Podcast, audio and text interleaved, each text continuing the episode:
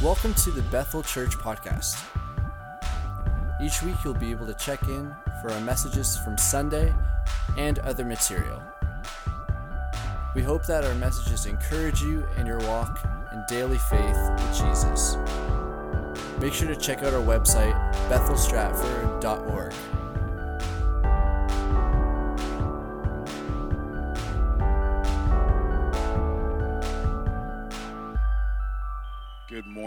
thank you for joining with us. Thank you, Annette and Steve, for leading us in worship.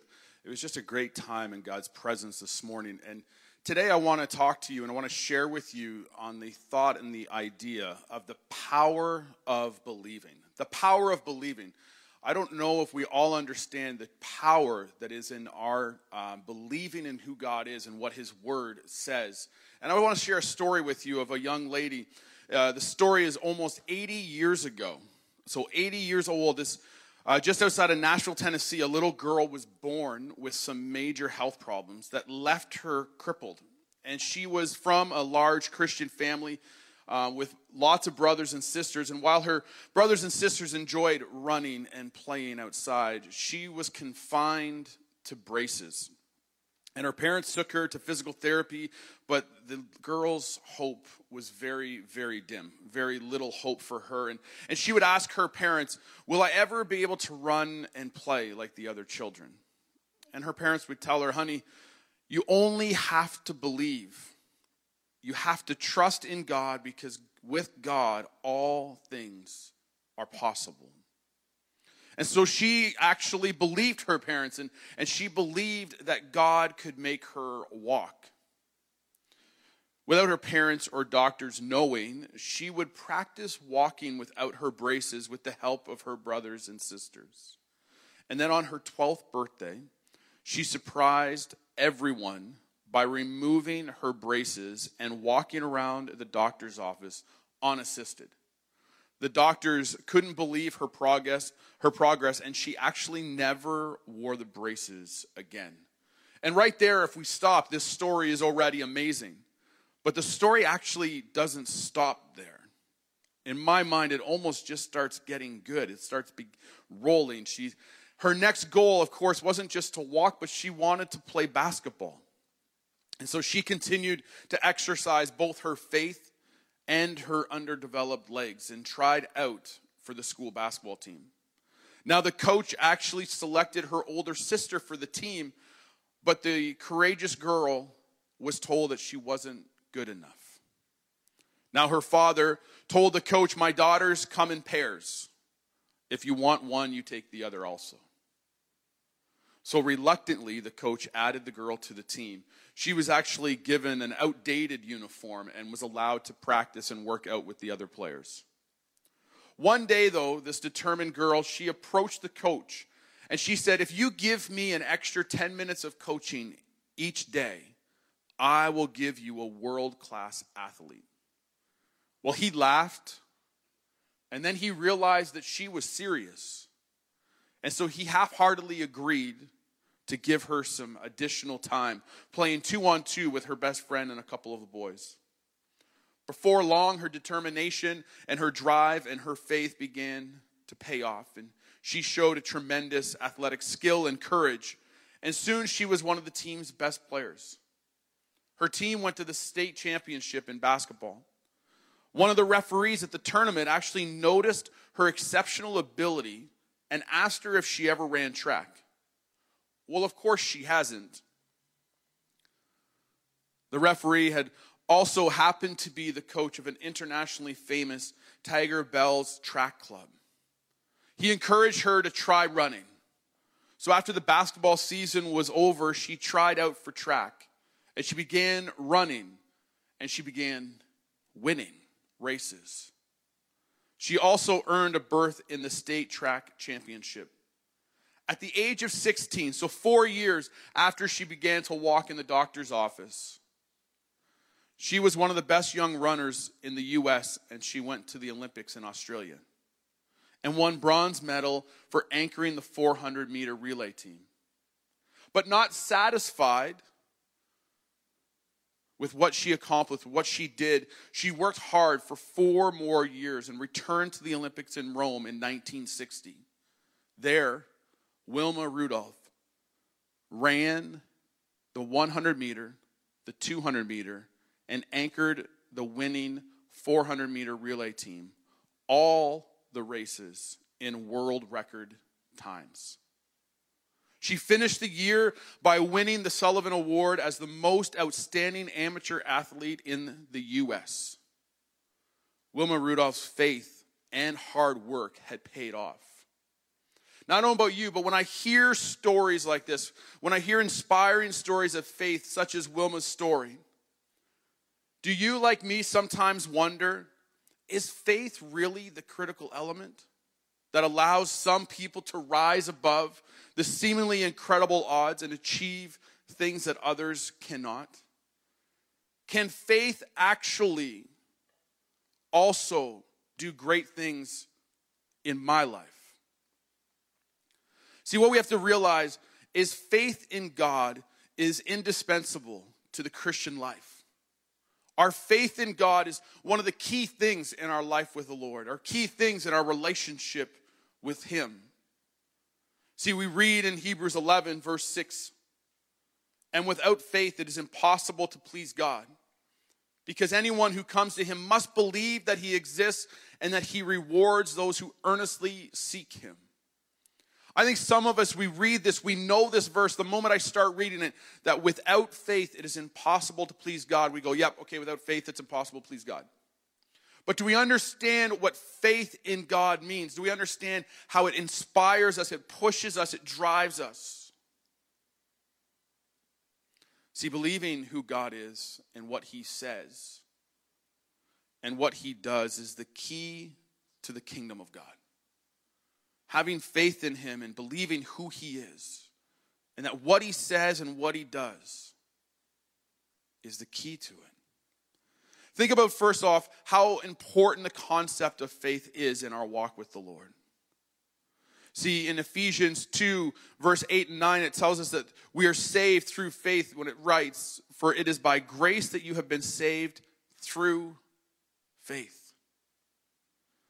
It is not for yourself, it is the gift of God, not by works so that you can that no one can boast. It is grace that we have been saved through faith. Our faith in God is what saves us. And then Second Corinthians 5 7 tells us that we are to live by faith, not by sight. I'm not supposed to live by what I see. And we see Wilma as she's living her life as this little girl embraces, not living her life by what she sees, but what she lives, by what she literally walks in. But she sees by faith, not by, not by sight. She walks and lives by faith, going, My parents told me that it's by faith. If I only believe. So faith is the base of our salvation and the means by which we live. If we're going to continue to um, live, uh, living free in Christ, we need to keep in mind three faith concepts. Three faith concepts that we need to keep in mind if we're going to live free in Christ. And the first one is this faith depends on its object. Faith depends on its object. See, the truth is this every one of us in the world, not just Christians, every one of us lives by faith. The question is, what is our faith in? What do we have faith in? See, the only difference between Christian faith and non Christian faith is the object of which our faith is in. The main issue is what you believe or who you believe in. See, telling people to live by faith doesn't really make sense unless they have an understanding of the object of the faith that we're talking about. You can't have faith in faith. Faith has no rationality without an object. Faith doesn't exist without having faith in something. And see, here's the truth every one of us lives by faith every moment of every day. However, some of our faith objects are valid when others aren't. So, how do we understand that every one of us has faith? Even your coworkers, your neighbors who don't believe in God, we live by faith every day. Here's just an example. If you were driving today, so all the ones that are in this room, as we drove here today, and while you're at home, if you're going to go out this afternoon, while you are driving, you are living by faith. Because first off, as you're driving, if you see a green light, which most of us pray for, as you see a green light and you drive through the intersection, you are having faith in a couple things. First off, you're having faith that the other direction light is actually red. We don't really think about it. When we see green and we're driving from a distance, we just believe that the other lights are red. And the other thing of faith that we have in that moment is we're believing that the other drivers, by faith, that they see the red light and they're going to stop. We are believing in things every moment. We have faith in these things every moment. And see, here's the thing if you don't believe this as you're driving, you're not going to go through the green light. You're going to go through it very cautiously. You're going to slow down. You might even come to a stop, and that's when most of us will honk our horn at you. But we trust people or things that have proven to be reliable over a long period of time. And that's why what happens if you are driving with somebody who has gone through on a green light and has been hit, now they go cautiously because that faith has been hurt, that faith has been stumbled. See, what happens to with an object of your faith is proven to be unreliable. You begin to give up on it. Maybe not right away, but how many failures will you tolerate before saying never again? Once faith is lost, it's one of the hardest things to restore, it's one of the hardest things to regain. And our ability to believe isn't the problem, it's the object of our faith that has been proven untrustworthy. You think about this for a minute, and we talked about it already, but if somebody was in an accident with careless drivers, they drive cautiously, they drive differently. This is why, even in personal relationships, are so fragile. Because one act of unfaithfulness can actually destroy a relationship, it can destroy a marriage. You can forgive your spouse and decide to work it out, but it might take months or even years to restore the trust that was broken. Every one of us has faith that we live through every day. Now, there is one area of faith that every one of us have in common with our coworkers, with our neighbors. We all have faith in one thing that we has been proven to be reliable. And at this moment, if it stays reliable, we're good. But if it ever shifted, we would all be messed up. And we all have faith in the sun. We all have faith in the sun, the universe. How do we have faith in that? Well, we set our watches by it. We believe every day, we have faith that the sun is going to rise and that it's going to set. We set our watches by it. We plan our calendars by it. We run all of our lives by it.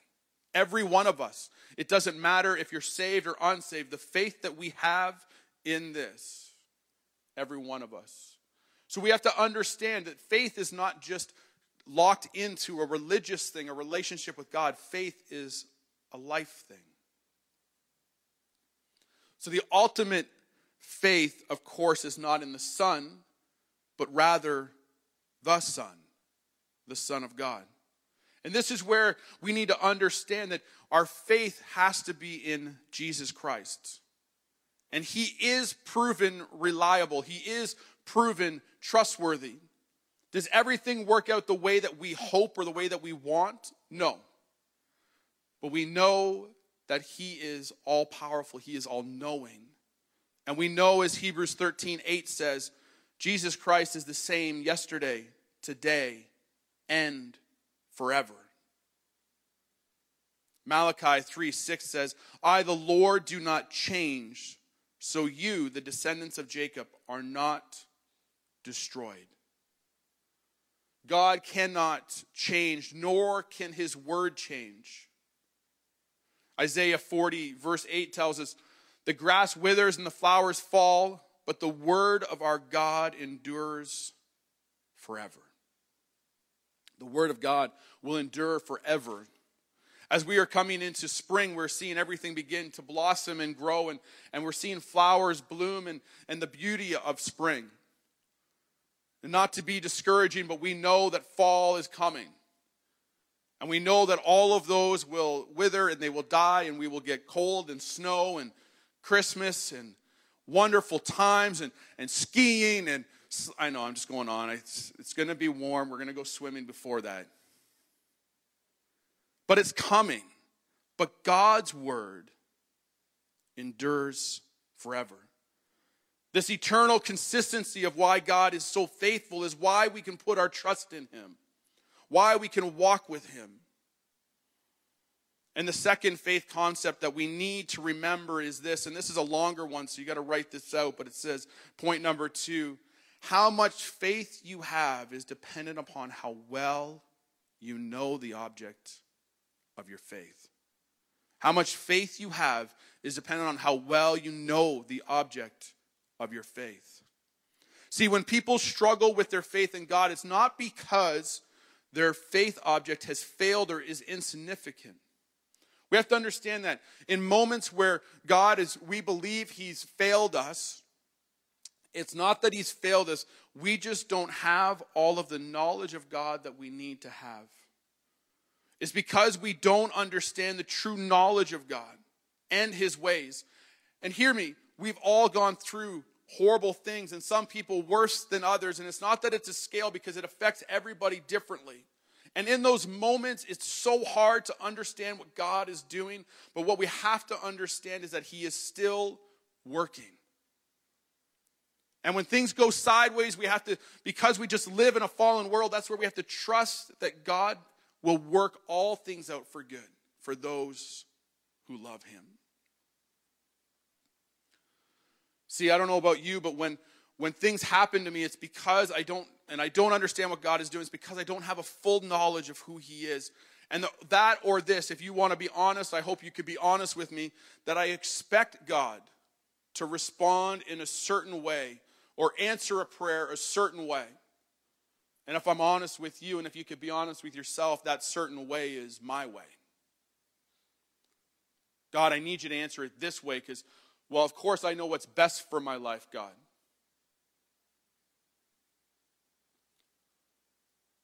And there's so many times that God answers it differently, and a month later, or six months later, or a few years later, I begin to realize how much God knows better than I do. And I wish that I could tell you today that every day I know, okay, God knows better than I do. But I still pray and believe, okay, God, you're going to answer a prayer this way because this is just what I want. And when He doesn't comply, maybe we're not at this point, but maybe some of us have said, well, forget you, God. Or some of us have asked the question, where were you? Or why didn't you answer this prayer?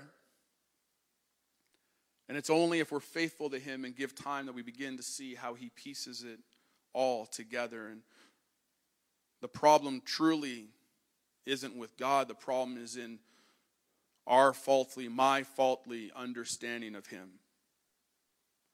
And if I want my faith, if you want your faith to increase, we have to increase our knowledge in God, our knowledge of God. If you have little knowledge about God and His Word, you will have little faith. If you have great knowledge of God and His Word, you can potentially have great faith. See, any attempt to push ourselves beyond what we know to be true about God and His ways is to move us from faith into presumption. When we move ourselves from understanding, but just stepping out and running ahead of what we actually know and believe, we move ourselves from faith to presumption. We choose to believe God according to what we know to be true from His Word. That is where the healthy spot to be. What I know His Word says, what I know His promises are for me, that is when I'm in a spot of strength and faith. Therefore, the only way, the only way for me to increase my faith, the only way for you to increase your faith is to increase our knowledge of God, our knowledge of Christ.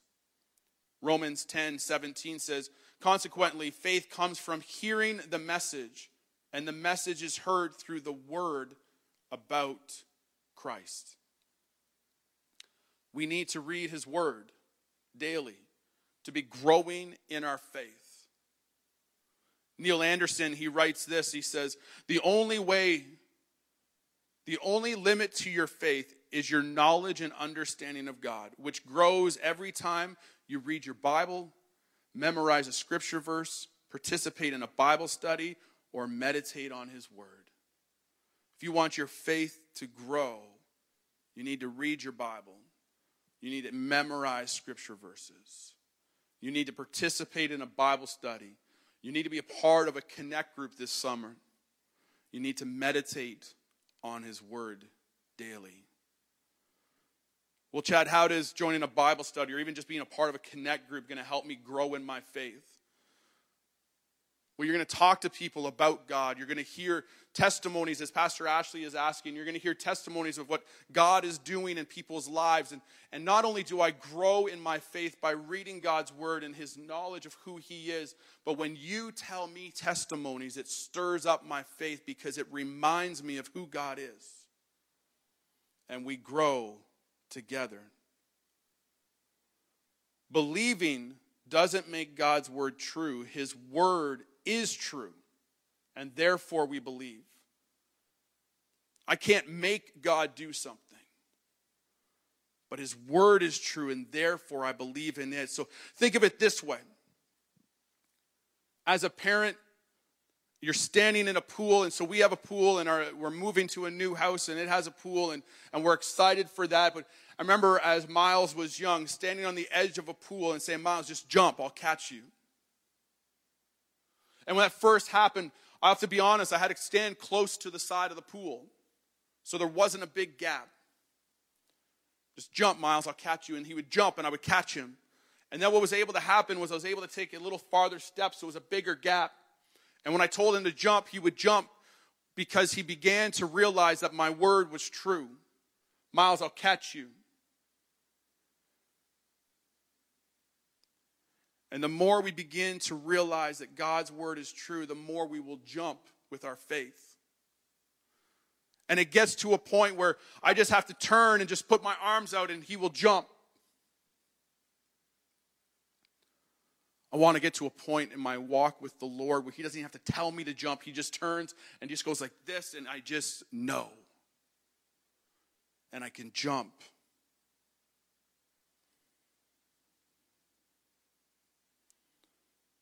As we grow in God's word, our faith will grow. And as we see his word come true, we will begin to be, uh, take even larger steps of faith.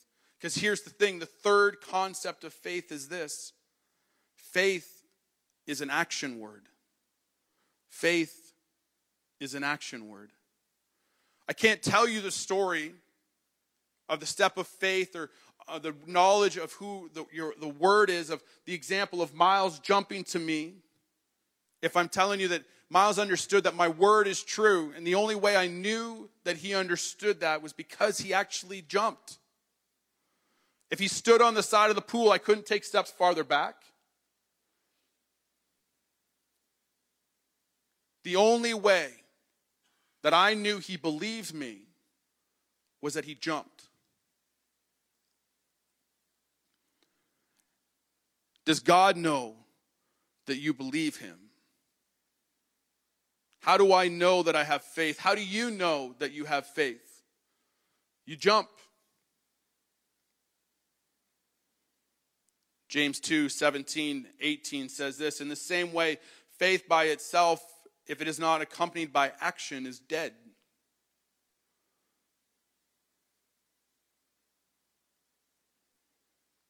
Just let that sink in for a moment. Faith not accompanied by action is dead.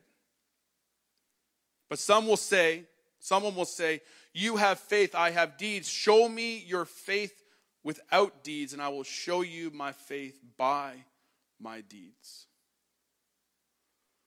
I don't know how we can say we have faith without deeds. How do I have faith that God is going to catch me? How do I have faith that God is going to walk with me? Now, understand when I say, How do I know God's going to catch me? I realize that immediately there's going to be some believers out there that immediately jump to the extreme and go, Chad, you got to be careful. Some people are going to do crazy things. Maybe. But when was the last time you did a little thing? Sometimes we worry so much about the extreme, we forget that God's actually calling us to live a life of faith. And because we've warned people so much about don't take a dangerous step of faith, we don't take steps of faith at all.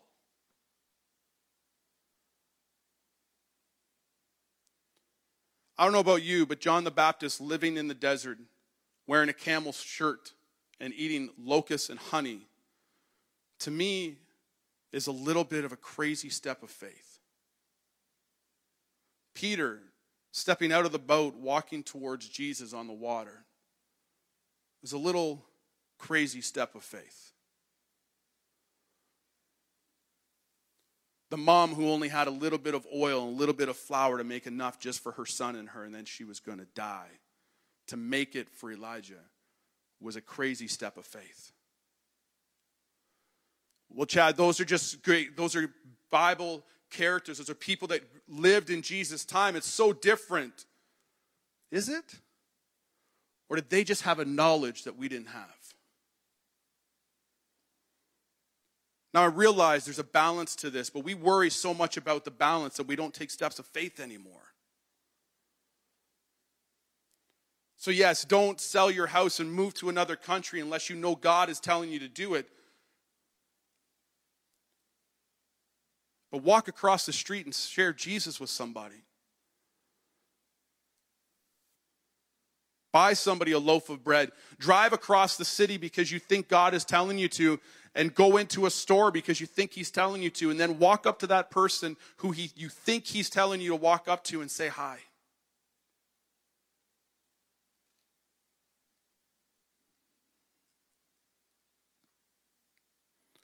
If we believe God and His Word, we will live accordingly. We will live accordingly to what He's asking us to do.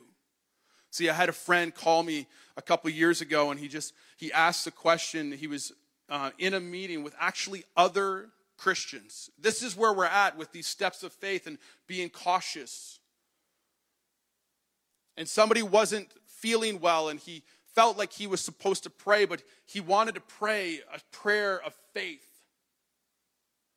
that he thought might actually make other believers in the room think he was a little weird. And so he prayed, but he prayed a, a gentle, reserved prayer.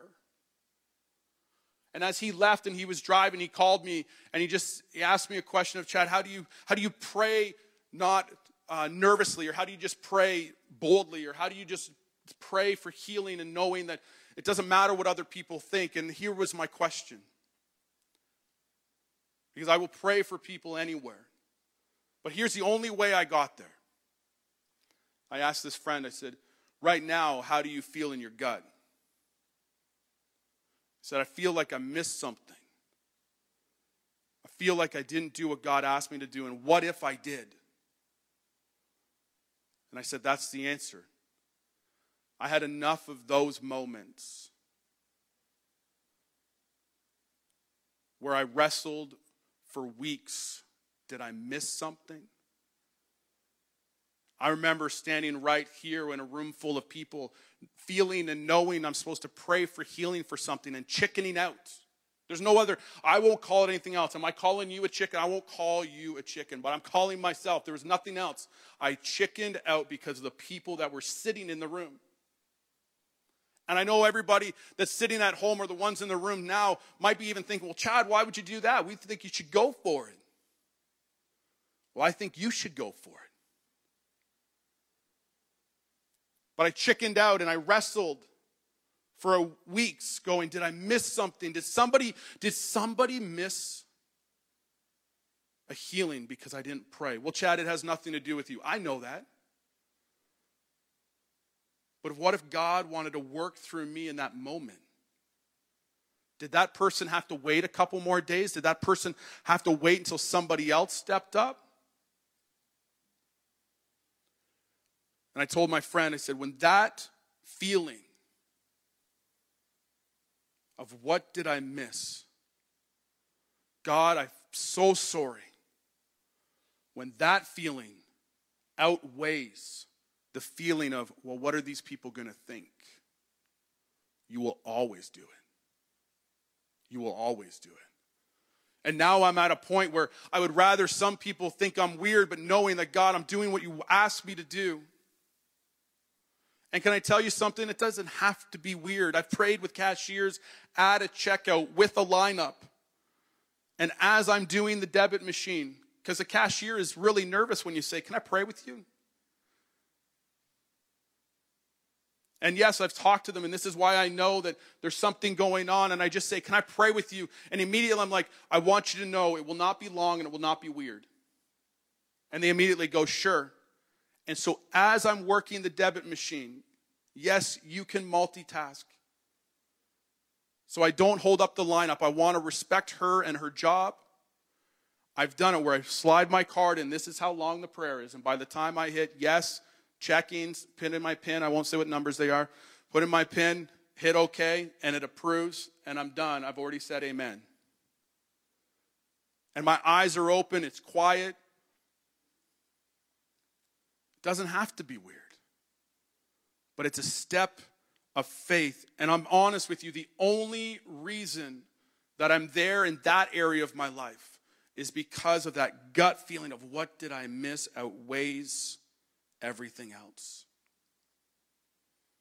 See, here's the thing you and I can do anything with God. It's the power of believing and knowing His Word. So we know that we're stepping into prayer, we're stepping into things that are His will. Matthew 17 20 says this He replied, Because you have so little faith, I truly tell you, if you have faith as small as a mustard seed, you can say to this mountain, Move from here to there, and it will move. Nothing will be impossible for you. Here, Jesus tells us that we have faith the size of a mustard seed, and that is very small. That we can say to this mountain, Move from here to there. But here is the first step in that. We need to say it. We can't just believe that that mountain can move. It's the step of faith, it's the action of actually speaking it. There's an action step involved. So, my question for you today, my question from myself what is God asking you to do? What step of faith is God asking you to take? See, everything we do is essentially a product of what we have chosen to believe in Christ. So many of us have a desire, we have a passion, we want to do incredible things like Wilma did. We want to do uh, incredible things that some of our spiritual heroes have done. Yet it always takes faith and it takes actually hard work of knowing the Word of God and spending time with Him. There is no shortcuts. All of us need to know God's Word more so that we can grow in our faith. So I challenge you what is God asking you to do? And this summer, I'm challenging you to take this season to read God's Word more, to memorize more Scripture to grow in our knowledge of Him and His Word, which will lead to us growing in our faith. Let's pray. Father, I thank you that we have access to your word. That, Lord, you've given it to us so that we can know you, we can know who you are, we can understand what you've called us to.